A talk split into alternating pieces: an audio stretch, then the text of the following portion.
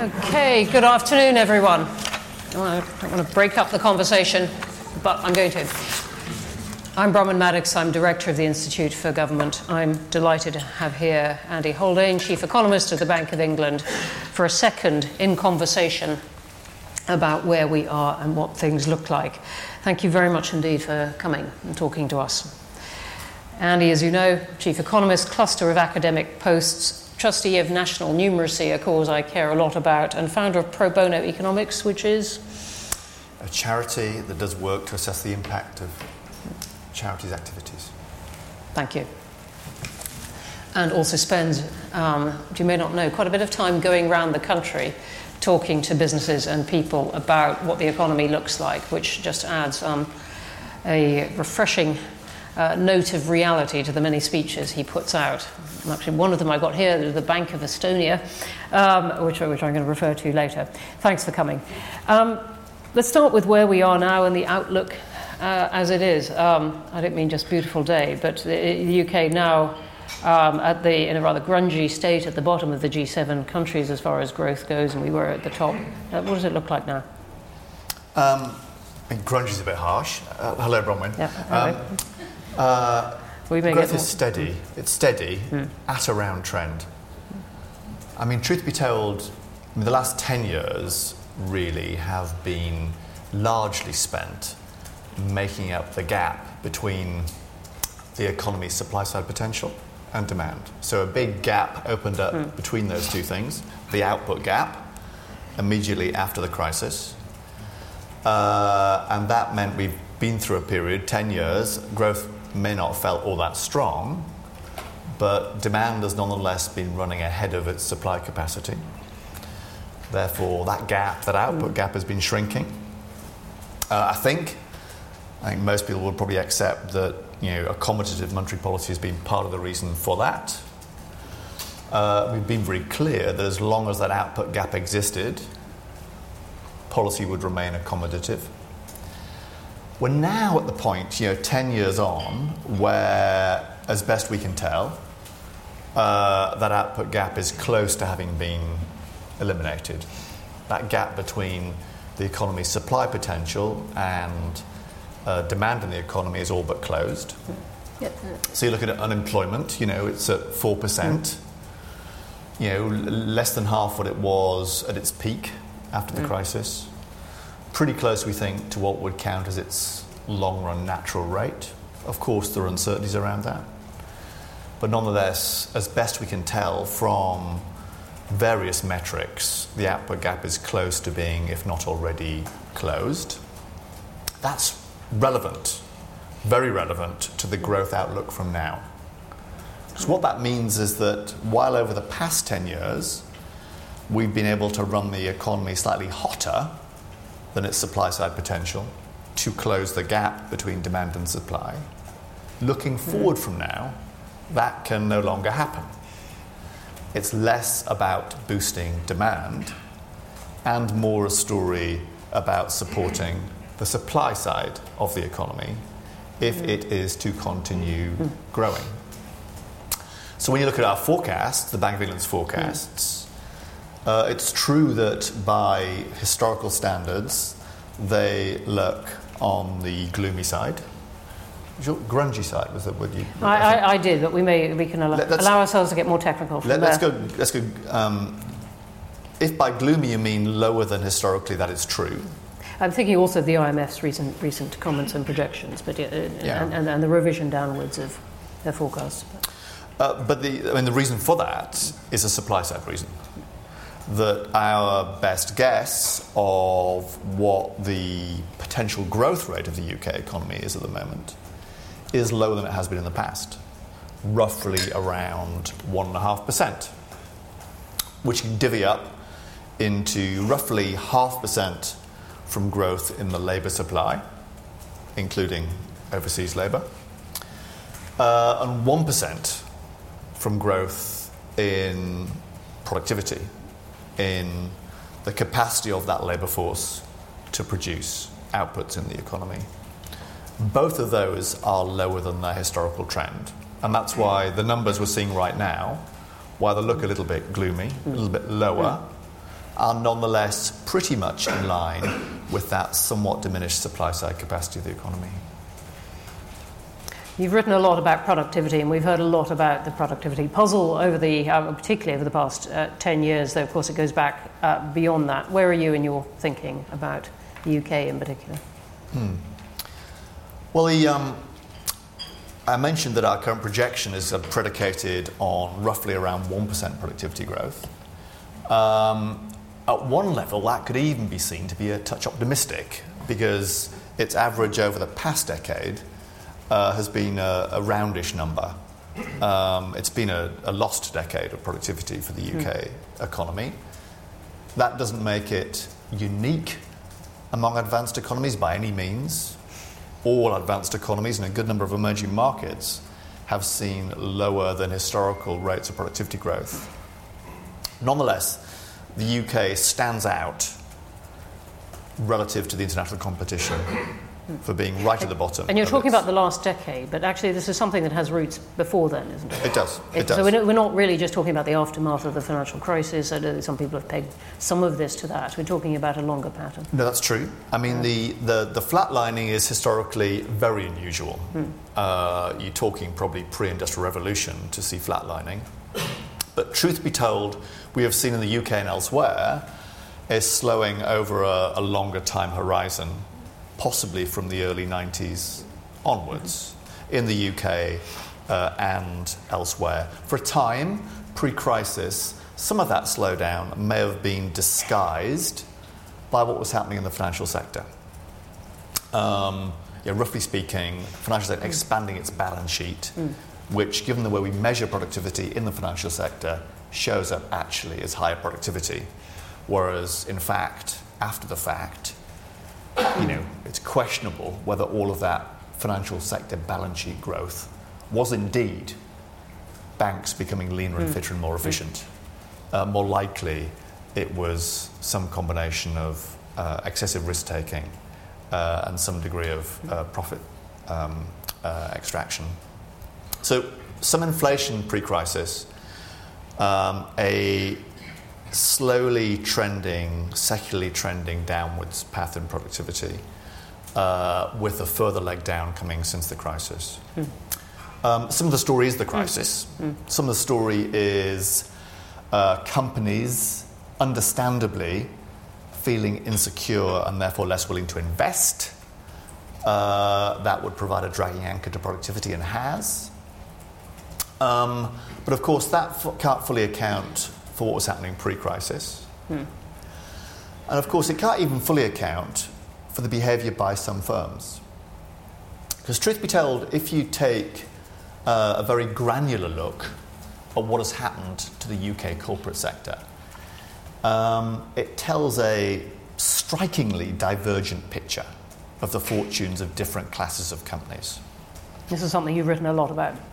This is the, it sometimes goes by the name of the kind of long tail problem. Me and mm. others have spoken a bit about it. It might actually be better described not so much as a long tail as a two tail uh, problem or two tail story. Um, there is in the UK um, a fat upper tail of very high performance, very high productivity frontier companies. Um, if you travel around the country, uh, as I do uh, quite a lot, and I know a number of you do as well, you find them in every sector and in every region. Their productivity hasn't flatlined for the past decade. It's been going up at double digit rates, at least as fast as at any point uh, mm. in history. So, for those companies. So, what kind of companies are you talking about? Well, I mean, um, there is no uh, there is no, some sectors have done better than others. It'd be the ones you would expect. You know, if you're at the high end of pharmaceuticals or the creative industries, you know, it, it shows up. But a distinguishing feature is that this is not a sector specific story, and nor is it a region specific story. You get those superstars, big and small, in pretty much every region and pretty much every sector. More in some regions mm. and more in some sectors, but they're there they're there right, right the way through. And for them, the fourth industrial revolution is alive and kicking. It is there. And you know immediately when you visit a firm like that. You know, the, the CEO bowls you over uh, with their enthusiasm and their stories uh, of what they're investing in next and how they're skilling up their staff. Um, that is there. That upper tail is as large as in any of our competitive countries, as best we can tell. And, and that's there in the numbers too. You see it in, you know, um, indices of creativity and innovation, UK at or near the top. You know, five of the top 25 global universities, including the top two. Uh, you know, new business created every 75 seconds. This is a sign of parts of the UK economy doing very well, uh, benefiting from that next technological wave. Mm. You ask yourself the question, and so how is it then? How is it we had, at a whole economy level, have flatlined? Mm. You've got uh, the top lot doing really, really well, um, yeah. and grabbing the digital revolution and, and, and, yeah, and investing. And, and, so how come? Yeah. And how come if, if that top tail is doing better than France or Germany or even the US, mm that we still have a one third productivity gap with them. What's going on? And the answer lies, of course, in the second tail, in the lower tail, which is not just longer than in our competitor countries, but has lengthened further during the course of the crisis.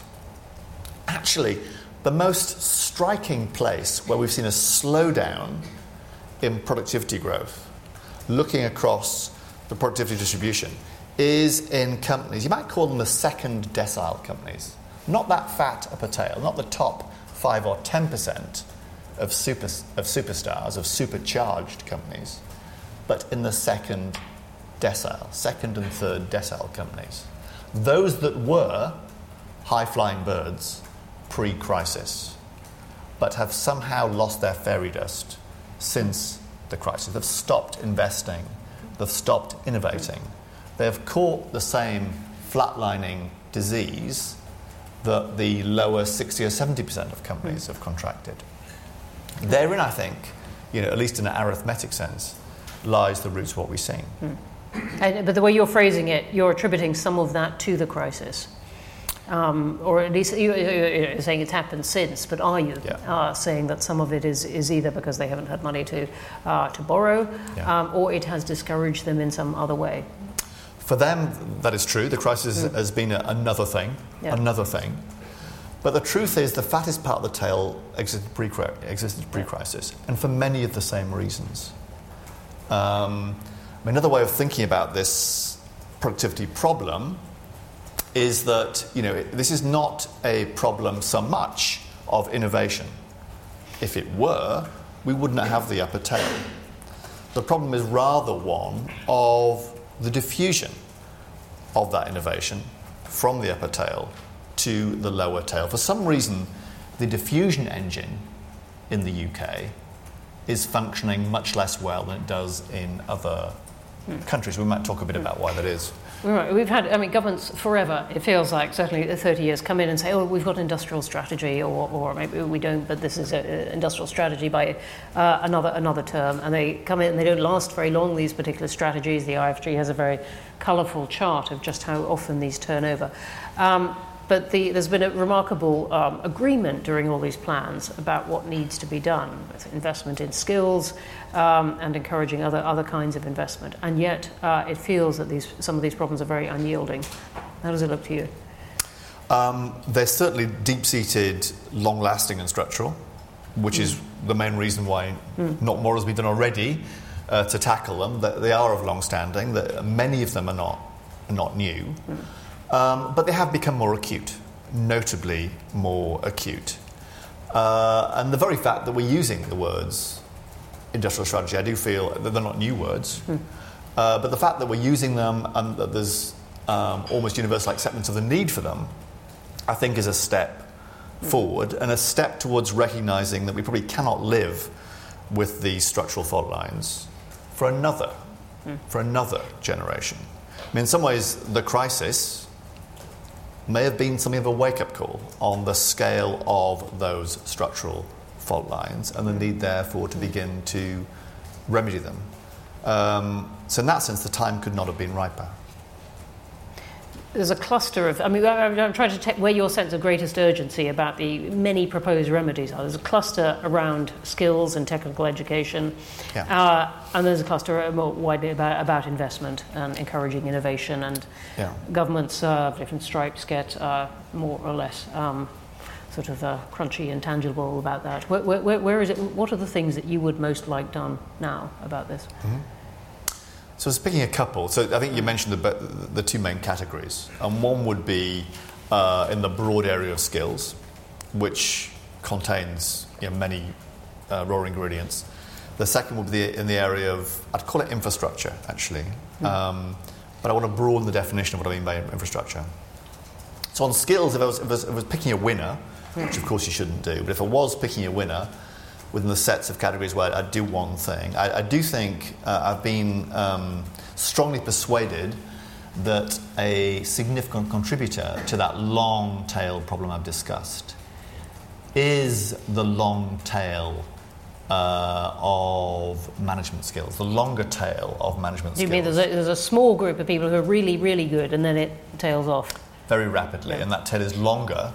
I mean, but the mean is both lower, the average is lower, but the tail is materially longer in the UK, as best we can tell, than it is uh, in overseas countries. And I think there's a significant impediment uh, to people knowing what they might do to boost uh, their fortunes productivity wise.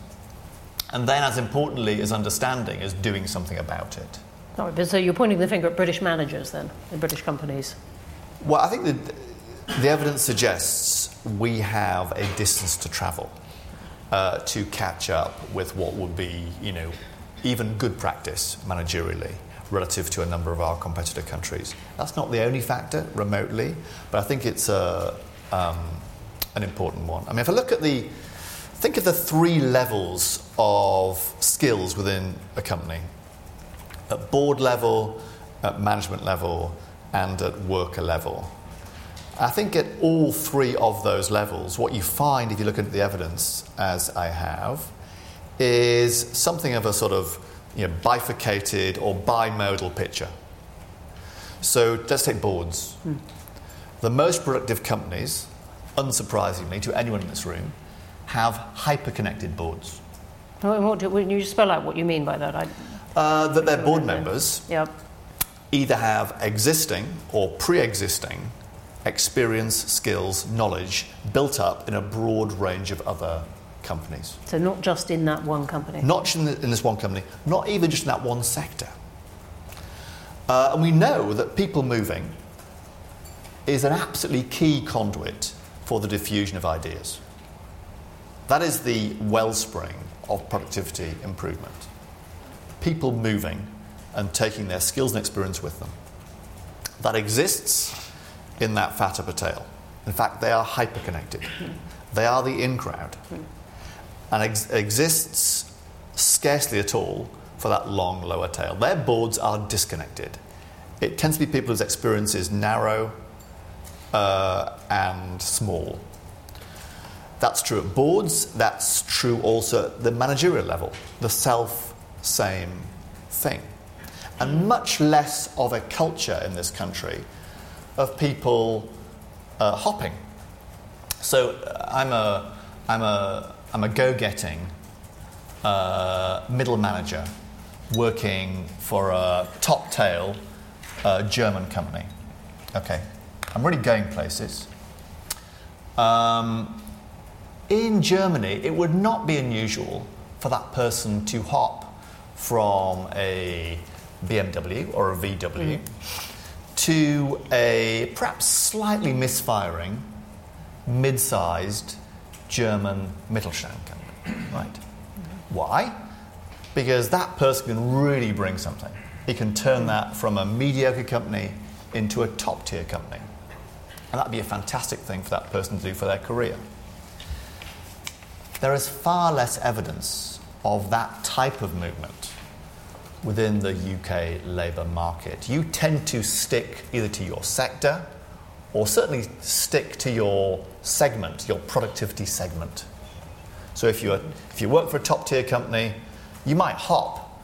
You, might hop uh, from JLR to Goldman Sachs, but you will not go to that slightly misfiring mm. West Midlands manufacturing company, most likely. Mm. So I think whether it's boards, managers, or workers, this, this separate pools problem, uh, I think in that lies mm. some, of these, some of these issues. That'd be one on the skills side. Mm. Mm. Um, if you wanted one on the, on the infrastructure side, uh, I mean, the, the, the soft option is physical infrastructure like roads and rail. Yeah. Um, I actually think digital infrastructure, especially these days, uh, is something uh, that needs every bit as much, if not more, uh, TLC. I don't just mean broadband connection, by the mm. way. I've been quite taken um, by some of the technologies used by those frontier top end firms. Uh, in particular, uh, their ability to create digitally a replica of themselves, a twin of themselves, a digital mm. twin. Uh, why do they do that? Well, they do that as a mechanism for eking out productivity improvements. Instead of calling in uh, a BCG or a Bain or a McKinsey's, who are mm. expensive and take time, mm. uh, they instead just create a replica of themselves and simulate what happens if you change around your business processes. That can be done very quickly, uh, very simply, and very cheaply. I've seen it being done, and it's all of those three things. Mm. The technology for that currently resides, as you might expect, almost exclusively in the companies that are already doing well. But there is not a good reason why that self save technology could not be applied right across, right down and across the long tail to other businesses. Actually, it's easier to apply to them because they're often mm. pretty simple businesses.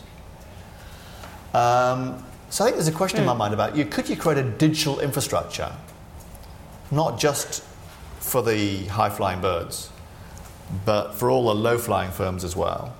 that could make best use of that frontier technology at very low cost to them. So, as an idea. Well, yeah. or, or, people moving around might simply take that idea with them, which is coming back to exactly. your earlier point. We had John McDonnell earlier in the week calling for uh, companies over a certain size, 250 people, to have workers, um, a third of uh, their board places going to workers. Um, or at least a couple of people on, on, on from the workforce on their, on their boards. What, um, do you think it will solve any of these problems? Without going to the details of um, the specific plan, um, which are still being worked up anyway, um, what do we know? Well, we, we know that um, uh, plural and diverse boards tend to perform better than non plural, mm-hmm. non diverse boards. Um, that has been established, I think, pretty clearly uh, empirically. Um, we also know. Uh, and workers count as a diversity in this. In this. They bring a diversity of experience yep. and background, so yep. of course they would. Yep. Uh, we know a bit about how um, uh, firms that are employee owned perform relative to those that do not. Uh, the evidence there is by no means uh, conclusive, but tends to suggest that they can perform well uh, in a number of environments the aspect of this that I've thought about a bit in, in, in a previous life was do we think that the current balance of interests within a firm uh, are appropriately weighed in our model of a modern day PLC? So the primacy given to shareholders mm.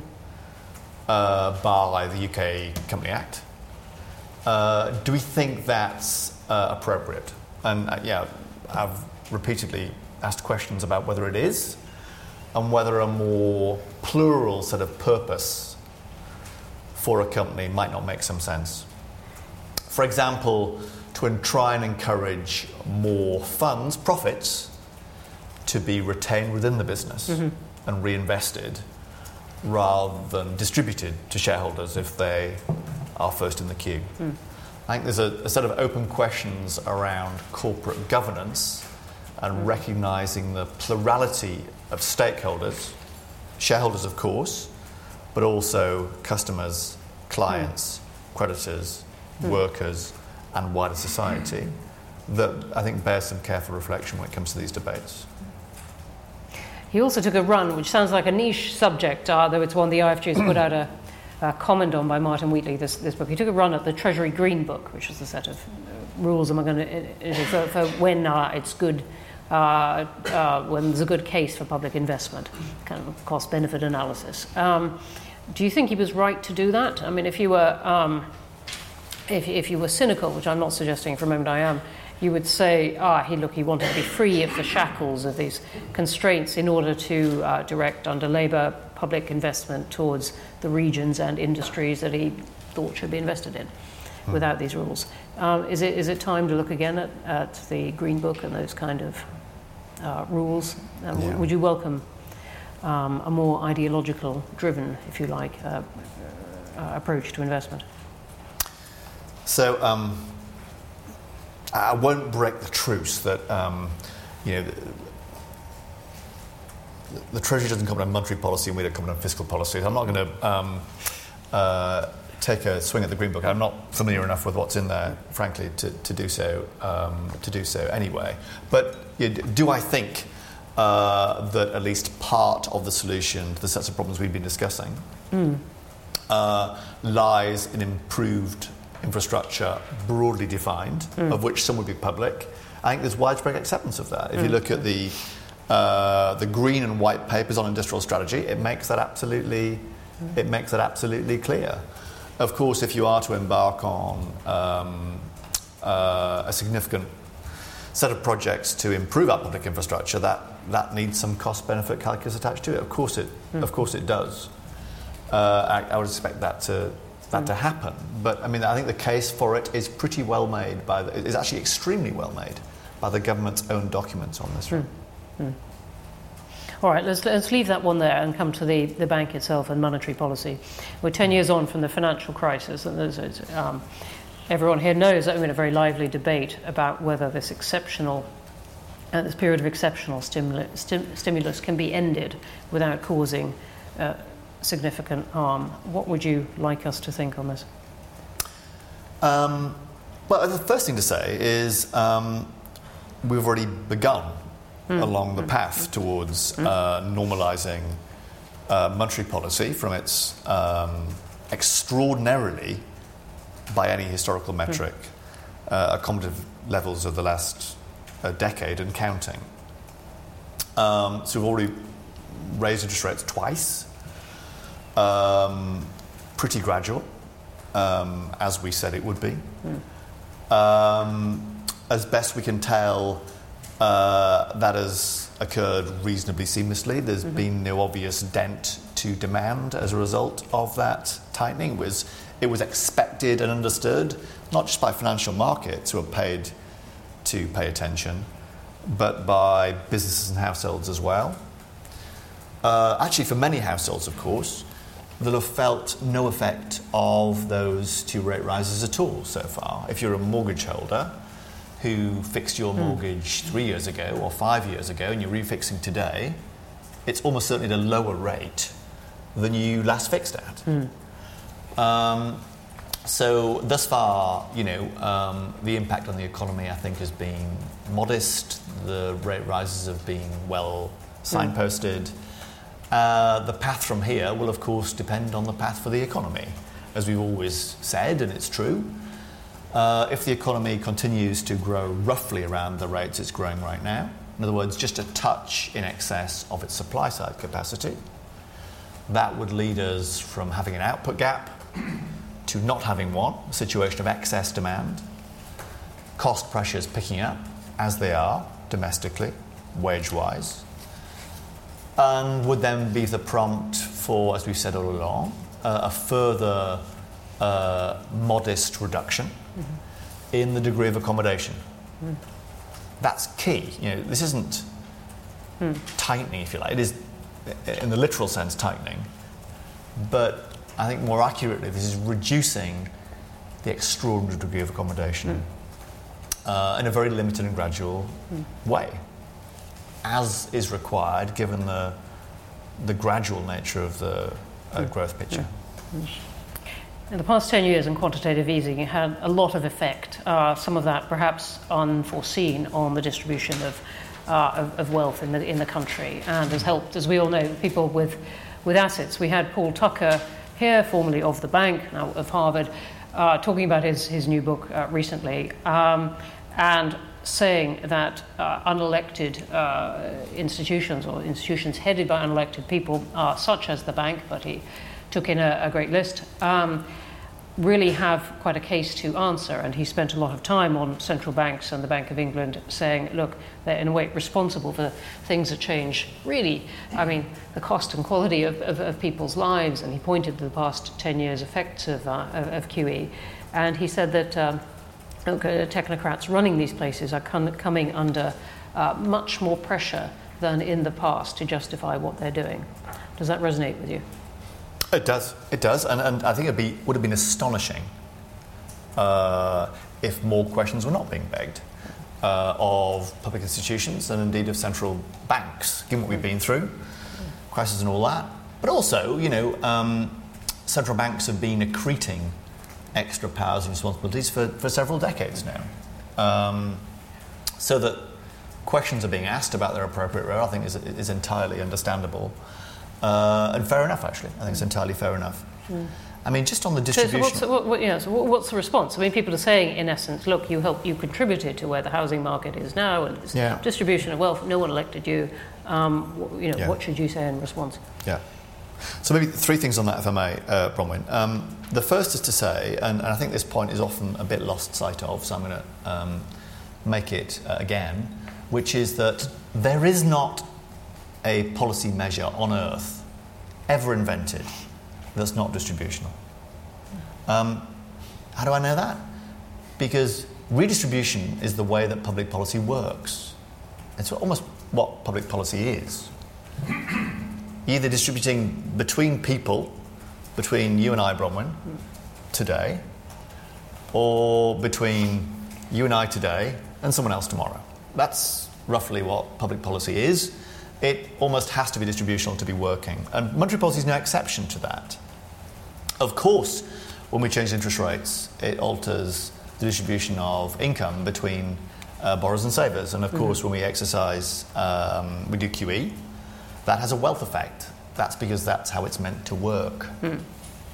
Um, that's point one. Point two, though, is that there is a lot of mythology, uh, indeed, a lot of stuff wrong when people talk about the distributional mm. impact of central bank policies, including mm. the hmm. Bank of England, over the last 10 years. And, um, and that's because we tend to focus on those bits that we can ourselves observe uh, and miss those bits that are slightly out of sight or that take time. Case in point, you know, if I'm a, uh, if I'm a, um, uh, a, a, person on a low income with low wealth, um, I'm looking at what QE might have done to boost asset prices uh, and saying, I've missed out on that. Hmm. It's raised share prices, it's raised bond prices, it's raised house prices perhaps.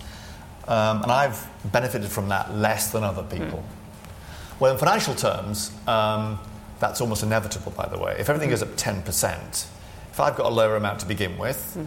I will get less of a gain. That's not about monetary policy. That's just telling the, the initial endowment of wealth was very mm. unequal. We haven't made any worse. Um, that's one effect. The second, though, is that, of course, that's not all that QE has done, as best we can tell. It's not all that interest rates have done, as best we can tell. As best we can tell, they've also created around a million and a half jobs, right?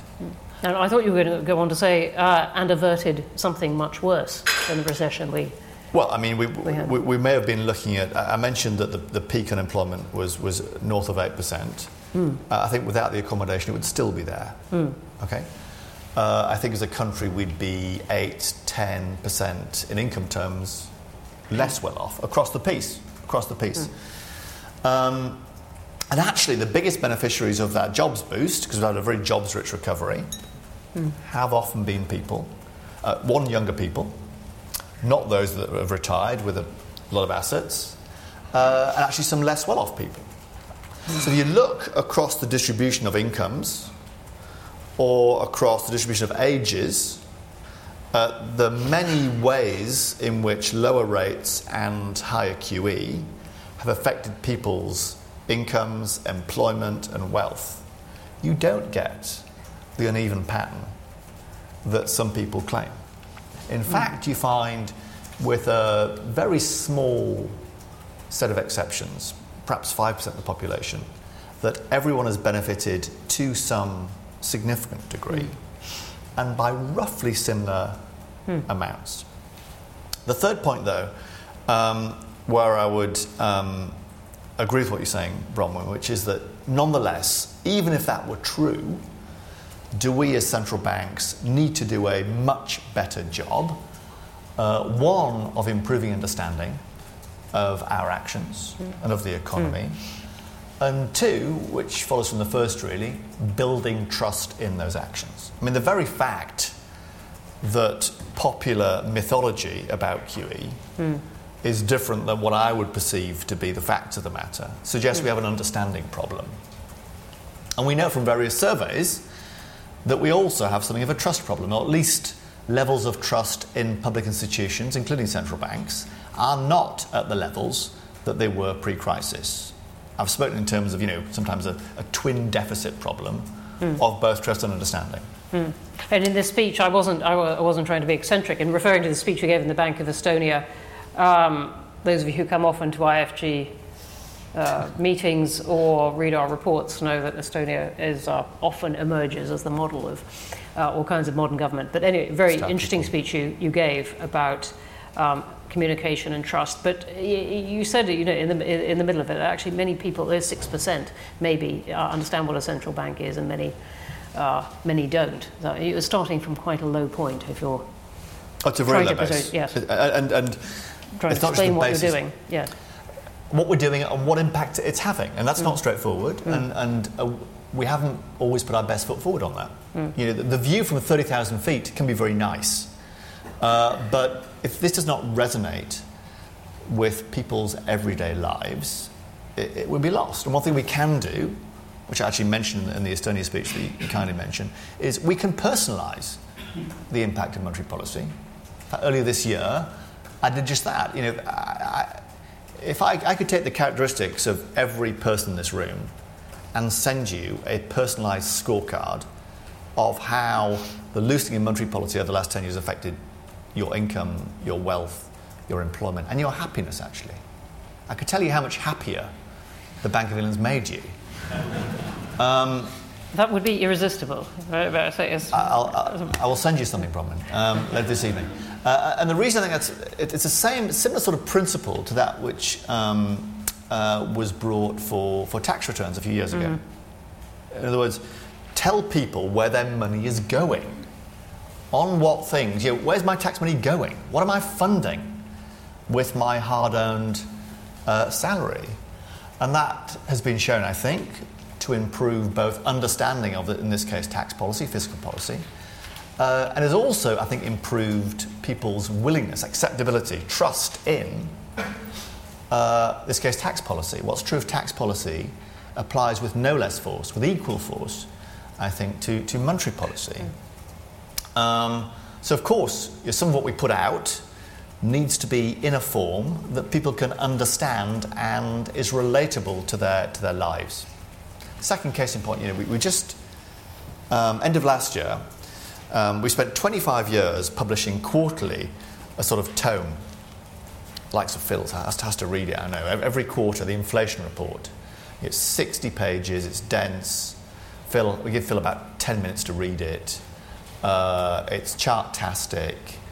Um, it's read by a very small crowd, you know, many of whom are actually in this room.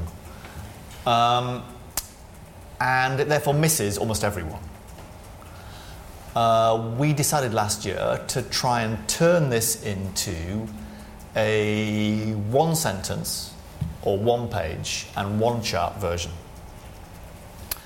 Uh, and then assess what impact that's had on trust and understanding. And the answer is it's been a dramatic impact, a dramatic impact. And that's just really the start of, I think, mm. what we need to do mm. to speak to people in language they understand, in terms that link to their lives, to help us be better understood as a central bank. And what applies to us applies to every other part of government, I think, as well. I understand a reluctance to talk about Brexit, but in the interest of communication, what would you like people to understand about what the bank might do in the event, let's take it, of a no deal Brexit?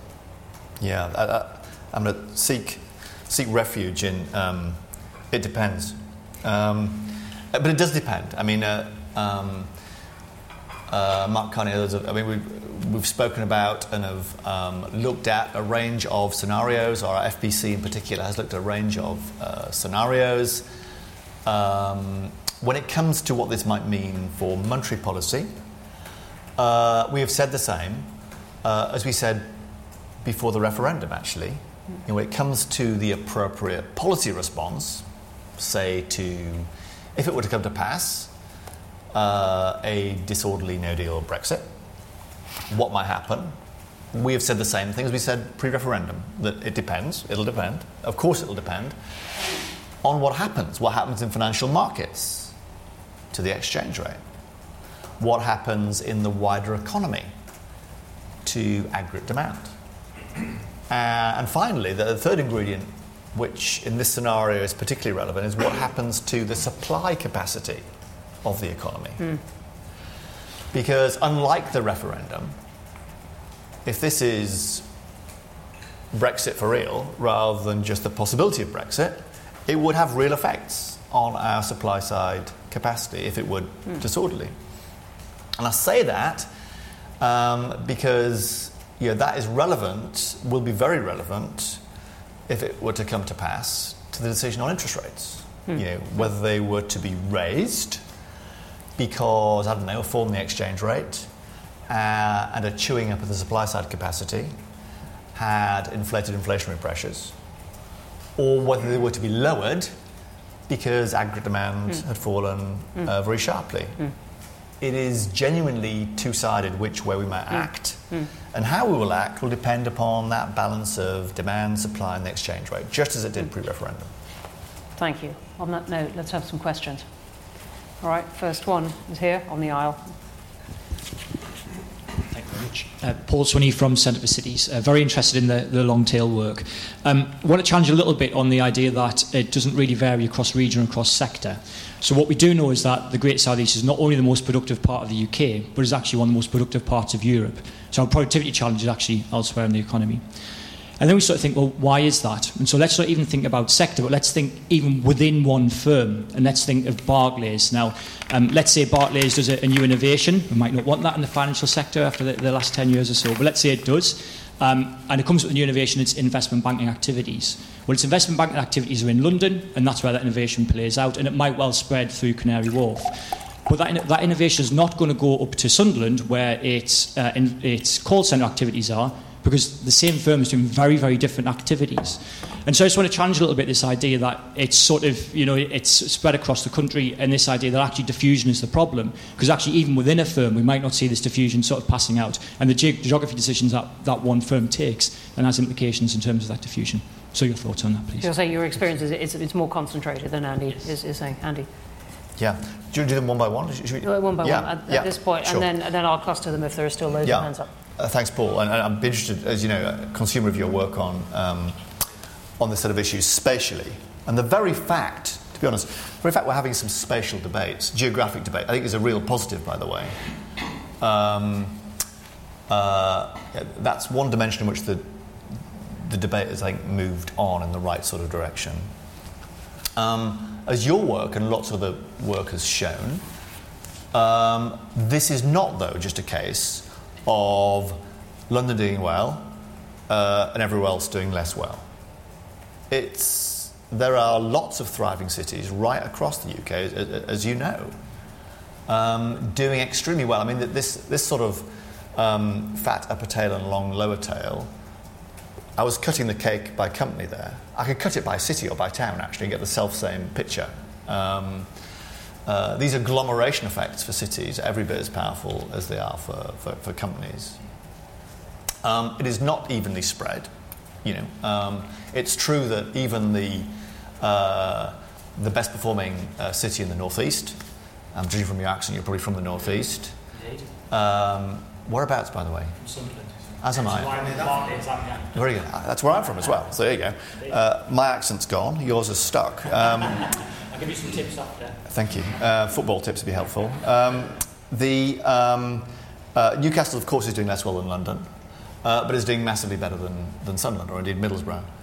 Um, um, what I'm, I mean, the, the, key point here is that um, uh, those the, the, the benefits of those thriving cities, which exist in almost every, every region, uh, could, I think, quite effectively be uh, spread out. Those agglomeration effects could be quite effectively spread out. There's no good reason, um, there are a set of bad reasons, there's no good reason uh, why the sorts of things that Newcastle have done, which have taken them through the gears over the last 10 and 20 years, could not be done uh, in a city that is no more, more than what 10 miles away uh, from it. So I, I would not want uh, the conclusion, as I sometimes see written about your work actually, that we, we should therefore focus our sights on that which works. Uh, of course, uh, I think we should learn from that which works, uh, but with a view to spreading some of that fairy dust to those areas where it, it might not work quite as well, including through issues of mobility. I mean, it's a massive issue in the northeast, as you know, um, on physical mobility. Yes. I'm talking yes. about rather than social mobility. So, um, uneven, yes, but let's not take the wrong conclusion from that, which is to focus on the winners. I want us focused on uh, those that, and to be clear, this long tail isn't zombies. It isn't, mm. it isn't zombies. It's not companies that ought to go to the wall. These companies are doing, they are surviving, but not thriving. Hmm. They're earning just enough, uh, but not quite making enough of investment to move through the gears. Hmm. Um, I mean, as I said, they are not the tail, they are very much the dog. Uh, they are 80 or 90% of employment. Uh, and therefore, the benefits of lifting their spirits are enormous. You yeah. know, the truth is, the top tail, the thriving cities, do perfectly well by themselves. They just get on with it like the best companies. It's those that need a little bit of help, and where a little bit of help would deliver a huge benefit, where I think, mm. as a policy matter, we should be focusing our sights. Mm. No, thanks. That's very clear, though. If you worked for the IFG, I would take apart your metaphor. So we have a dog with two tails with high spirits at the moment. Let's come to the front. Um, Thank you. My name's Chris Lang, author of Thinking the Unthinkable. Two questions, if I may, on AI. Fascinated by what you talk about the dissemination motor and why it's not working. What little bit of help, to use the phrase you just used, could be used for the long tail in terms of the dissemination of AI? I've heard you say before it's very difficult to imagine those companies doing well without help. And secondly, referring to something you said in the Today program a few weeks ago, there are a lot of very good books looking at the dissemination of technologies in the 19th century. It took some time and there was disruption. Now, those periods, self-evidently, there wasn't universal suffrage. How do we do that process of change without the potential massive political and social impacts? Very interesting, thank you. Uh, the two, um, the two great questions. So on um, on that um, diffusion, whether it's AI or indeed any, any, anything else actually. And, and, in some cases, for the companies I'm talking about, um, AI would feel like jumping to the moon actually. I just want them to get kind of off the earth uh, a little bit. Um, so need not take that, but in terms of what, what might be required, I mean, I, have um, um, I think we, we made a great step forward in this country a few years ago when we set up um, our catapult centres uh, which is sort of the English equivalent of the German Fraunhofer, which have a long historical pedigree of being seedbeds of innovation. And as importantly, seedbeds of diffusion of that innovation.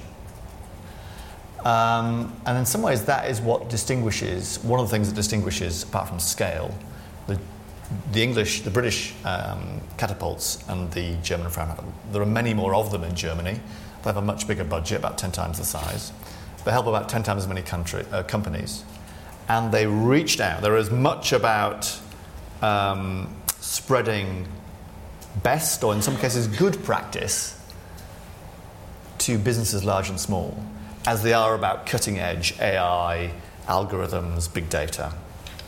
And that institutional infrastructure is underdeveloped in the UK. We don't really have the equivalent diffusion infrastructure. We have a, an innovation infrastructure, but not really a diffusion infrastructure. So that would be one place, I think, where we could start. I very much like also, um, I'm not suggesting all things in Germany are perfect, but their system for um, effectively um, reciprocal mentoring and technical expertise sharing, their Steinbeis system, uh, which is a way of kind of recycling expertise to a much larger pool.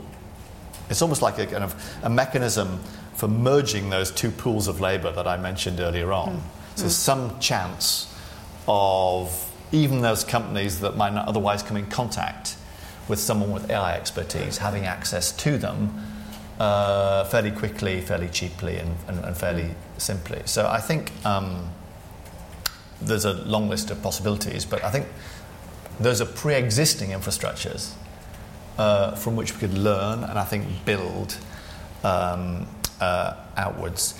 Now, your second question, um, let me just make sure I've got it absolutely straight. So, um, uh, it, it, would be the, the societal challenge of the next great wave of technological change. It could be every bit as wrenching. Uh, but uh, these days, there's, there's almost even greater scope for people to mobilise and protest if they are being um, affected by it. Was that is that is that a reasonable? Mm, Thank you. Mm, mm, Got it. Um, I think that is um, that sounds absolutely right to me. Absolutely right. Both bits, both the change societally, socially, I think will be every bit as wrenching, mm. uh, and two that the societal consequences uh, could be um, uh, even greater. For me, this this um, and I've written a touch about this. Um, we know that even in the previous industrial revolutions, um, societally did not sit idly by while this was happening.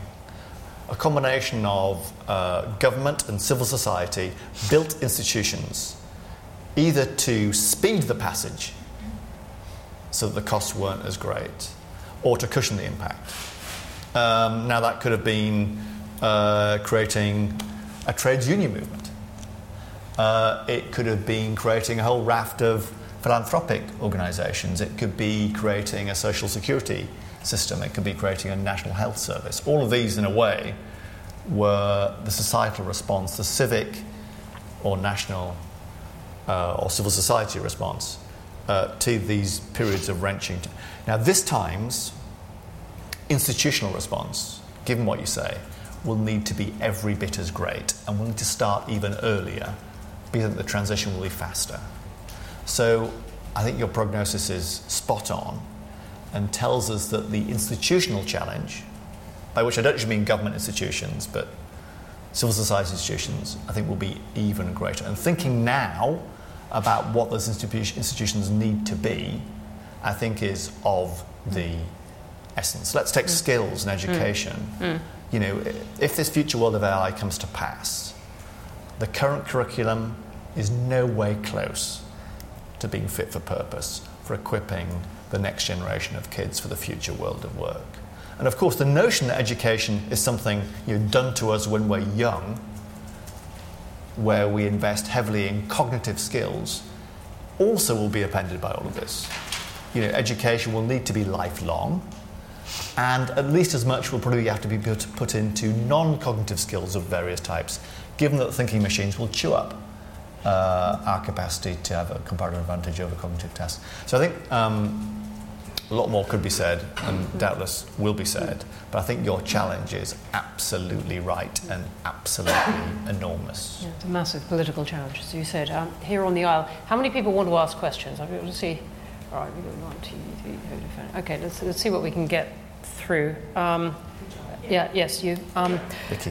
Uh, it is, Vicky. Um, are you okay to go on a bit past quarter to. I am if you are. Yes, I am fine. Um, all right. Anyone needs to leave, just leave. I won't feel offended. It'll be fine. Yeah, Vicky. Okay. Uh, yes, Vicky Pryce. Thank you very much for this. Uh, just uh, a couple of things on on uh, particularly small firms and whether they can really raise their game or not. I mean, the truth is that there isn't very much finance for SMEs. Uh, yes, there's always the question of is it demand or is it supply, but actually, because of um, capital requirements and the, credit, the, the risk rating that's been given for SMEs, it's very hard actually to, to borrow and invest uh, from the banking system. So, so what firms do, and they're very, very clever about that, is instead of, in my view, um, not knowing how to manage it, they're doing the right thing, which is to hire people who are cheap, uh, easy to uh, fire and uh, hire and fire. Uh, and, uh, and of course, greatly subsidized by the government through the tax system, the tax credits. Uh, and they're keeping going. They're not zombies, like just like you're saying. So, so I mean, you're saying that the Bank of England does the things it's supposed to be doing and so on. Uh, but actually, in terms of credit conditions, uh, we may argue that they, in many ways, encourage that type of reaction from firms who are very, very rational, very logical in what they do. They survive, and they've created all this employment that we've seen. What suffered is investment, obviously, and productivity as a result. Uh, so, thinking back, I mean, we're not worrying so much about the long tail and all that sort of stuff uh, it is a structural issue if you compare it with Germany, as you've been doing. Uh, we have a much less uh, lower manufacturing sector. Yeah. And it is no surprise that since the financial crisis, actually, if you look at the G7 and the EU, just the EU, we've been the lowest in terms of productivity increase. In fact, it's been hardly moving at all as a result because, of course, manufacturing didn't do well and it's all been services. Yeah. So, so I just wondered, therefore, whether it isn't just a, a, a question of structure mm-hmm. uh, rather than management uh, and, and it is that structure that we need to be worrying about in terms of the, the, particularly the finance structure around firms right now. Yeah. So to that, and I haven't discussed financing and financial infrastructure, which is not remotely because I don't think it's important. I think it's absolutely important for the for the reasons that you say, um, uh, Vicky. In, in some ways, this is this this really is a a long-standing and deep-seated structural problem. You know, when we uh, we were writing reports about the SME financing gap in the 1920s and 1930s, uh, and those so-called Macmillan gaps are still with us. Um, they're still with us, and the crisis may have made them a little bit worse because uh, lending was scarce, but nonetheless they are of long-standing and structural. Um, other countries, as you know, uh, have um, by design, and the by design part of this is crucial, uh, sought financial infrastructures that do a somewhat better job uh, of reaching a wider range of corporates of all sizes and sectors. Uh, and again, without coming across as um, uh, too Germanic, I mean, the, the German structure is, is, an interesting case in point. That was very much by design. Uh, the kind of three tier structure with the kind of Sparkassen acting locally to small businesses, uh, the Landesbanken uh, acting regionally to somewhat larger businesses and then a sort of national development bank on top of that, uh, KfW, servicing typically uh, the bigger and more innovative uh, projects. Um, we do not really have any of those three layers of the cake, certainly not on the scale uh, that they exist uh, in Germany. We now have a British business bank, which is kind of good news. Uh, but it's not remotely the scale mm. of a, a KfW, KfW. Even if its resources increase, I think they're planned to it'll still be well, well short. So, um, so I agree with you. Yeah, alongside physical infrastructure and digital infrastructure, financial infrastructure, I think also needs uh, a bit of a look. The truth is, the number of new entrants to banking since the crisis has actually gone up dramatically. Uh, in fact, it's gone up infinitely because it was zero uh, new entrants for the better part of a mm. century. Uh, and now we've licensed uh, 20, 30, 40 new firms, and that's good news. Uh, is that yet of a scale that would make a difference to what we're talking about? No. Uh, need, does it need to be? I, I, think, I think my answer to that is, is yes, that a key element of this industrial strategy needs to be having an adequate financing arm. Again, those top end firms, they're getting it. You know, the UK, relative to any other country in Europe, does fantastically for VC money. That's mm. the good news. Mm. Uh, the bad news is that our VC market is still a fraction of what it is in the US. VC being venture capital. Venture capital, yeah. Um, uh, and what's more, that money gravitates towards the new and the shiny, mm. and not towards the old incumbent, perhaps uh, slightly uh, in need of um, a shine companies that, that, that occupy the mm. that occupy the long tail, and that I needs to, that needs to fix. Needs to fix. Thanks. Let me let me try and get a cluster of, of, of ones in because um, it's a phenomenon not unknown where more hands keep going up. Um, let's take several here on the aisle, and then I'm going to come to the back. Uh, Larry Elliott of the Guardian. Um, I just wondered whether the fourth industrial revolution might make the current productivity problems seem less important look at, if we look back in 10 or 15 years' time. And, and I mean, unless, you're, unless you're really like Robert Gordon, who thinks that the fourth industrial revolution is not going to be a patch on the big wave of technological advance at the end of the 19th century, surely things like digital robots, biotechnology, genomics could have just as big an impact on productivity growth in the future um, yeah. as those did in the past. And it may, it may just be a, that we're at the end of one particular technological phase, and in the past that's tended to lead to low levels of productivity. So I just wonder whether you might want to. Mm. Yeah. That's great. You put it really well. Thanks. Um, let's go back and then over. So can we, can we take. Yes, thanks. Christopher Howarth, Project for Modern Democracy. Does the is the change in the composition of the UK economy since the 1980s from manufacturing to services, is that part of the explanation for uh, our ongoing slowdown in productivity growth? And is that something which, we sh- which will potentially condemn us to slower productivity growth in the future? Yeah. Thank you. Nice and crisp here on the aisle. Thank you, Alex Matchett, Glint. Um, Andy, you mentioned. I, am so sorry, I didn't catch that. Uh, Glint. Um, Andy, you mentioned um, the impact of quantitative easing on perceptions of disenfranchisement and inequality, not just in this country but around the world, um, parallels that have also been joined to the rise in populist politics around the world. Is QE responsible for that? Great. My question's getting good and succinct. Very to the point. Thanks. Uh, Tony Cousin Price from BEIS. Um, Andy, I have a question about your focus on the distribution of productivity, which is that as far as I know, you know, you can think of distribution as a, as a snapshot, uh, when in fact we know that it's a standing wave, that things are moving around inside that distribution all the time. And actually, it seems to me that it's very easy to say things that are obviously arithmetically true about a distribution when actually we don't understand the structure that gives rise to that distribution. So maybe, I mean, just you talked about venture capital. Well, all those venture capital firms, backed firms, will have been in the bottom left of your distribution for a very long time until they started making money. I mean, Google was r- taking out value add from the economy until it turned a profit in whenever it was, Amazon too. So, do we, uh, is there a worry, do you think, that by focusing on these arithmetic properties of distributions, you actually create policy narratives which might be quite misleading simply because we don't know how firms move around it. Yeah. terrific question. Okay, we have four terrific questions. Um, we have the fourth industrial revolution, whether it's going to make uh, really solve the productivity problem, and we're looking at, um, you know, just just just a moment, as as Andy Allen uh, put it. Um, we have the um, uh, manufacturing to services, is that's what, what's going on, and we you know, can be condemned to low productivity forever. We have whether QE caused populism, and we have uh, the BEIS challenge on uh, whether we're looking at just arithmetic uh, distrib- um, qualities of a distribution. In fact, firms are moving around all between it. Yeah. Great. Why not try them in reverse order?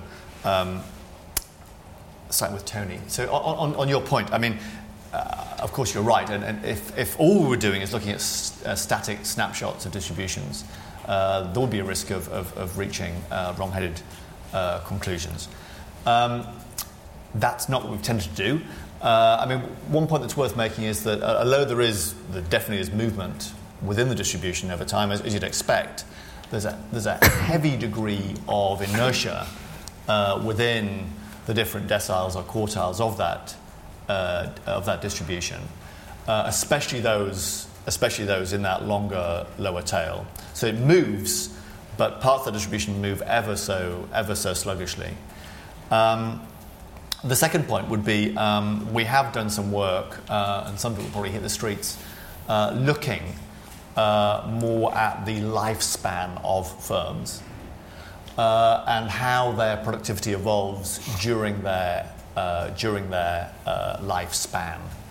Um, you know, is, the, is the lifespan of pro- you know what the lifespan of, of, of productivity is for an individual? Mm.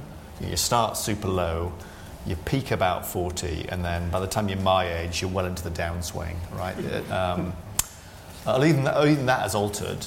Mm. Um, the same is not quite true of, of, of companies. They, they, certainly start, they certainly start low, but there's more of a sort of plateauing uh, effect mm. with hmm. them. So um, just to, um, I mean, the short answer is we are looking at that. That dimension is definitely important and could certainly yield some important insights about how you translate from distributions to industrial strategy, which I know is one of your key uh, areas. Now, if I answered yes to the question, has QE caused populism? Yes. I mean, there's my headline, right? Um, so, so the answer is no. Uh, um, and actually, uh, that's also what I think. Um, that's also what I think. I mean, it's, it's, an honest answer from a central banker as well as being a convenient one. Um, I mean, I, I was um, genuinely, uh, I was genuinely open-minded about uh, this question of has QE had seriously adverse inequality stroke distributional implications for certain cohorts. Uh, I promise you I went into that with an open mind and with all the data, very, very granular household data, mm. not just on their, on, their, on their finances, mm. but on their happiness, their subjective sense of well being. Mm. So, um, you know, many months and many exhausted research sessions later, uh, I'd convinced at least myself that, uh, that our actions, at, at, least, had not been a big contributor. Uh, we're not short of other possible suspects. In fact, lots of work has been done on the other plausible suspects for that, uh, including uh, technology. In fact, one reason why inequality as measured, both wealth and income in the UK, has not worsened uh, uh, on most measures at all over the last uh, couple of decades uh, is partly because it's felt to be because the penetration of, for example, industrial robots in this country is far less than in most other uh, countries. So technology is a driver. The IMF work confirms that. That has been a cause of rising inequality, but not so much in this country mm. for, for slightly kind of mm. perversely bad reasons. Um, globalization, IMF works, all, you know, there are candid explanations for this, and of course, I throw into the pot um, the crisis itself. So, some very interesting work being done by economists and political scientists working in combination about after every recession, we tend to have a populist lurch right. And after financial crises, that lurch is particularly long and particularly long lasting. So I think um, even before you get to kind of God fearing central bankers, there are many more factors of a structural nature you can point towards that explain the rise in, uh, in, in popularity. Populism. Um, is it a compositional effect? And Chris, uh, not really. So um, this is the manufacturing to services point. Yeah, and, yeah. That, and, that's partly because there's a bit of a mythology about um, how, how, levels of productivity in manufacturing, and certainly growth in productivity, is somewhat higher in manufacturing than services. That is that is just about true on average, but there's massive differences between different parts of the service sector, which is after all 80% of the economy.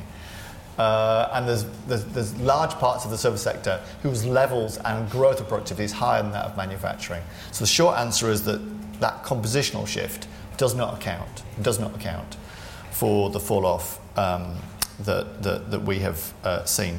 I think the final question was uh, Larry's, which is. No, sorry. Um, no. Is that right? Yeah. Um, which is, you know, um, what is it fear? Um, and I am simultaneously a tech optimist and a tech pessimist, I would say. So, do I think uh, the sets of, thing, of things you mentioned, Larry, could become, you know, um, the general purpose technologies of, of, tomorrow, the equivalent of electrification and steam engines? Yes, I do. I think the potential is very great. I'm not in the tech pessimist, Bob Gordon school of thought. I don't think we're lo- running out of things to innovate on. Um, the thrust of the question was whether, we're just not seeing that at the moment, and, and, and, and well, actually this yeah. can rescue us from a. Um, well, I think we are seeing it. I think we are seeing it in certain places, in certain sectors, in certain firms, mm. and I think there will mm. be some spread. Mm.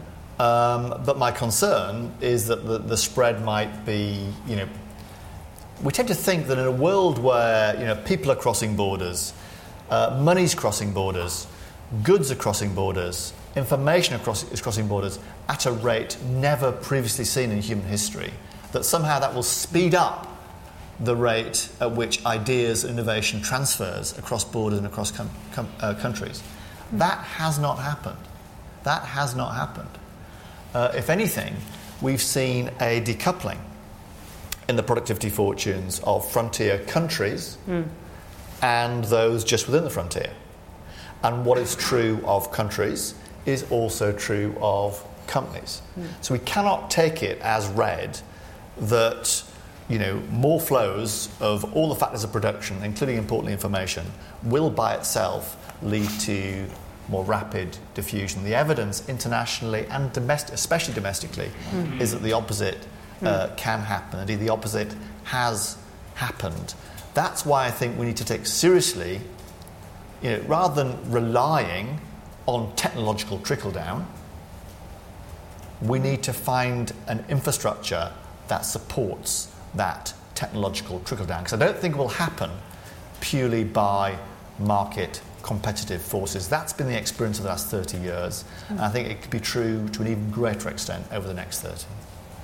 Thank you very much. Any of these questions, which were terrific questions, we could have gone on about, and I'm sorry there's, it looks as if there's, uh, there's, there's, still more. We're going to have to stop there. Um, thank you very much indeed for your questions. I've been a terrific audience. And Andy Haldane, thank you very much for joining us.